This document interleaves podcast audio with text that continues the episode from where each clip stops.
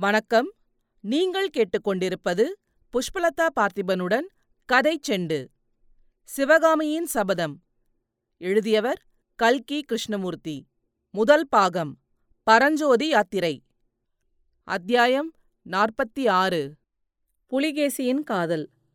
வறண்ட மலைப் பிரதேசங்களையும் அடர்ந்த வனப்பிரதேசங்களையும் நீர் வற்றி வெண்மணல் பரந்த நதிகளையும் கிளி கொஞ்சும் மாந்தோப்புகள் சூழ்ந்த அழகிய கிராமங்களையும் கடந்து வஜ்ரபாகுவும் பரஞ்சோதியும் இடைவிடாது பிரயாணம் செய்து கொண்டு போனார்கள்.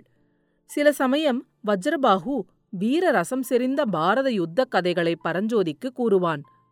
அர்ஜுனனுடைய வில் தொழில் திறன்களையும் அபிமன்யுவின் அசகாய சூரத்தனத்தையும் பீமனுடைய கதாயுதம் நிகழ்த்திய விந்தைகளையும் பற்றி வஜ்ரபாகு சொல்லும் போதெல்லாம் பரஞ்சோதிக்கு ரோமாஞ்சம் உண்டாகும். குருட்சேத்திர போர்க்களத்தில் தானும் பாண்டவர்களின் கட்சியில் நின்று வீரப்போர் செய்வதாக எண்ணிக்கொள்வான். அவனை அறியாமலேயே அவனுடைய கைகள் வில்லை வளைத்து நானேற்றும் பகைவர் மீது வேலை வீசும் வாளைச் சக்கராகாரமாய்ச் சுழற்றும். இன்னும் சில சமயம் வஜ்ரபாகு ஆழ்ந்த யோசனை செய்யத் தொடங்கிவிடுவான். அப்போது பரஞ்சோதி கேட்கும் கேள்விகளுக்கு அவன் விடை சொல்ல மாட்டான். மேடு பள்ளம் காடு தண்ணீர் என்று பாராமல் குதிரையை நாலு கால் பாய்ச்சலில் விடுவான். அவன் பின்னோடு பரஞ்சோதி குதிரையை செலுத்திக் கொண்டு செல்வதே பெரும் பிரயத்தனமாயிருக்கும். இன்னும் சில சமயம் வஜ்ரபாகு வாதாபி சைன்யத்தின் படையெடுப்பை பற்றியும் பல்லவ ராஜ்யத்துக்கு வந்திருக்கும் பேராபத்தை பற்றியும் பேசுவான். அப்போதெல்லாம் அவனுடைய தோணியில் கவலை நிறைந்திருக்கும். அமைதி குடிகொண்ட அழகிய கிராமங்களின் ஓரமாக அவர்கள் போகும்போது ஆஹா இந்த கிராமங்களுக்கெல்லாம் இன்னும் கொஞ்ச நாளில் என்ன கதி நேரப் போகிறதோ தெரியவில்லையே என்று சொல்லுவான். இந்த கிளைகளை நாலாபுறமும் பரப்பிக்கொண்டு குளிர்ந்த நிழல் தந்து நின்ற விசாலமான ஆலமரங்களையும் பசுமையான தென்னந்தோப்புகளையும் பார்க்கும்போதெல்லாம் வஜ்ரபாகு பெருமூச்சு விடுவான். மறுபடியும் நாம் இந்த பக்கம் வரும்போது கண்குளிரும் இந்த பசுமையை காண்போமா? என்பான்.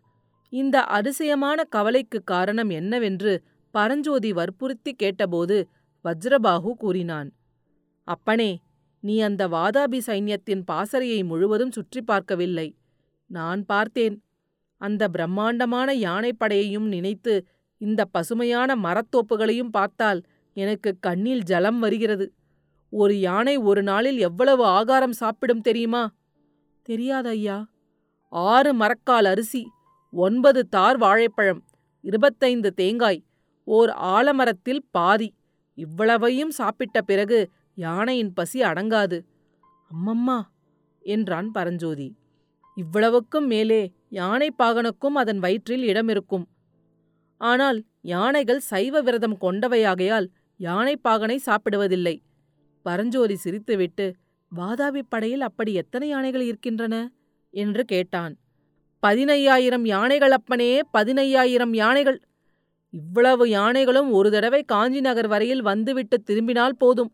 அவை வந்து போன வழியெல்லாம் பசுமை என்பதே இல்லாமல் பாலைவனமாய் போய்விடும். காஞ்சி நகரம் வரையில் வாதாபி சைன்யம் வந்துவிடும் என்று அடிக்கடி சொல்கிறீர்களே அது ஏன்? பதினையாயிரம் யானைகளையும் ஐந்து லட்சம் காலாட்படைகளையும் யாரால் தடுத்து நிறுத்த முடியும் தம்பி? கடவுளே பார்த்து நிறுத்தினால்தான் நிறுத்தியது. காஞ்சிக்கோட்டையை ஏன் அவ்வளவு பத்திரப்படுத்தினார்கள் என்பது எனக்கு இப்போதுதான் தெரிகிறது. என்று பரஞ்சோதி சொன்னதைக் கேட்டு வஜ்ரபாகு ஏளன குரலில் சிரித்தான். ஏன் சிரிக்கிறீர்கள் ஐயா? என்று பரஞ்சோதி கேட்டான். காஞ்சி கோட்டையை ரொம்பவும் பத்திரப்படுத்தி இருப்பதாகத்தான் ஒரு காலத்தில் நான் கூட நினைத்தேன். ஆனால் அந்த எண்ணம் எவ்வளவு தவறு என்று இப்போது தெரிகிறது. ஏன் கோட்டைக்கு பத்திரம் போதாதா? என்று பரஞ்சோதி கேட்டான். ரகசிய சுரங்க வழியாக தன்னை நாகநந்தி வெளியேற்றியது அவன் ஞாபகத்துக்கு வந்தது. வாதாபி யானைகள் சாராயத்தை குடித்துவிட்டு வந்து காஞ்சி கோட்டையின் கதவுகளை மோதும்போது கோட்டைக் கதவுகள் எப்படி நொறுங்கி சின்னாபின்னமாக போகின்றன என்பதை நினைத்தால் சிரிப்பு வருகிறது என்றான் வஜ்ரபாகு. இதென்ன விந்தை? யானைகள் சாராயம் குடிக்குமா என்ன? யானைகளை மாமிச பக்ஷினிகளாக செய்ய முடியவில்லை. ஆனால் மதுபானம் செய்ய பழக்கியிருக்கிறார்கள். வாதாபி சைன்யத்தில் ஆயிரக்கணக்கான வண்டிகளில் பெரிய பெரிய சால்களில் சாராயம் கொண்டு வருகிறார்கள். யானைகளை சாராயம் குடிக்க செய்து கோட்டைக் கதவுகளை முட்டச் செய்யப் போகிறார்களாம். இது என்ன அநாகரிக யுத்தம்? என்றான் பரஞ்சோதி. யுத்தமே அநாகரிகம்தான் தம்பி என்றான் வஜ்ரபாஹு எல்லா யுத்தத்தையும் அநாகரிக யுத்தம் என்று சொல்ல முடியுமா? நாட்டை காப்பதற்காக மகேந்திர சக்கரவர்த்தி நடத்தும் யுத்தம் அநாகரிக யுத்தமா? என்றான் பரஞ்சோதி. மகேந்திர சக்கரவர்த்தியின் பெயரை மட்டும் என் காது கேட்கச் சொல்லாதே தேச பாதுகாப்பை அசட்டை செய்துவிட்டு ஆடலிலும் பாடலிலும் அவர் காலம் கழித்ததை நினைத்தால் எனக்கு கோபம் கோபமாய் வருகிறது. பரஞ்சோதி வஜ்ரபாகுவின் முகத்தை சற்று கவனமாய் பார்த்துவிட்டு அப்படியானால் காஞ்சிக்கோட்டையை பாதுகாக்கவே முடியாது என்று நினைக்கிறீர்களா? என்றான். வாதாபி சைன்யம் நேரே காஞ்சிக்கு வந்து சேர்ந்தால் காஞ்சிக் கோட்டையை கடவுளால் கூட காப்பாற்ற முடியாது. அப்படி வந்து சேராதல்லவா? அதன் பொருட்டுதான் ஓட முயன்றவன் முதுகில் வேலை எறிந்து கொன்றேன். நாகநந்தி கொடுத்ததாக புலிகேசியிடம் ஓர் ஓலை கொடுத்திருக்கிறேன். அதை பற்றி புலிகேசிக்கு சந்தேகம் தோன்றாதிருந்தால் காஞ்சியை தப்புவிக்கலாம். நீங்கள் கொடுத்த ஓலையில் என்ன எழுதியிருந்தது ஐயா தம்பி அந்த விஷயத்தைப் பற்றி நீ கேளாமலிருந்தால் நான் பொய் சொல்ல வேண்டிய அவசியமும் ஏற்படாது என்று முன்னொரு தரம் பரஞ்சோதி கூறிய வார்த்தைகளை வஜ்ரபாகு இப்போது திருப்பிக் கூறினான். பரஞ்சோதி சற்று நேரம் சும்மா இருந்துவிட்டு ஐயா நீங்கள் கொடுத்த ஓலையின் பலனாக சலுக்க சைன்யம் காஞ்சிக்கு வராமல் வாதாபிக்கே திரும்பி போய்விடுமா? என்று கேட்டான்.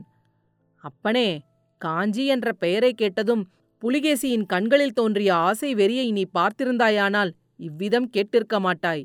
என்னை அச்சுத விக்ராந்தனுடைய சந்தடியில் வந்தவனாக நினைத்து கொண்டே புலிகேசி தன்னுடைய மனதை நன்றாக திறந்து காட்டினான்.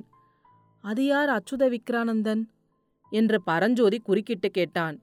எந்த விஷயத்தையும் ஐயந்திரிபுரத் தெரிந்து கொள்வதில் அவனுக்கு அடங்காத ஆசை ஏற்பட்டிருந்தது.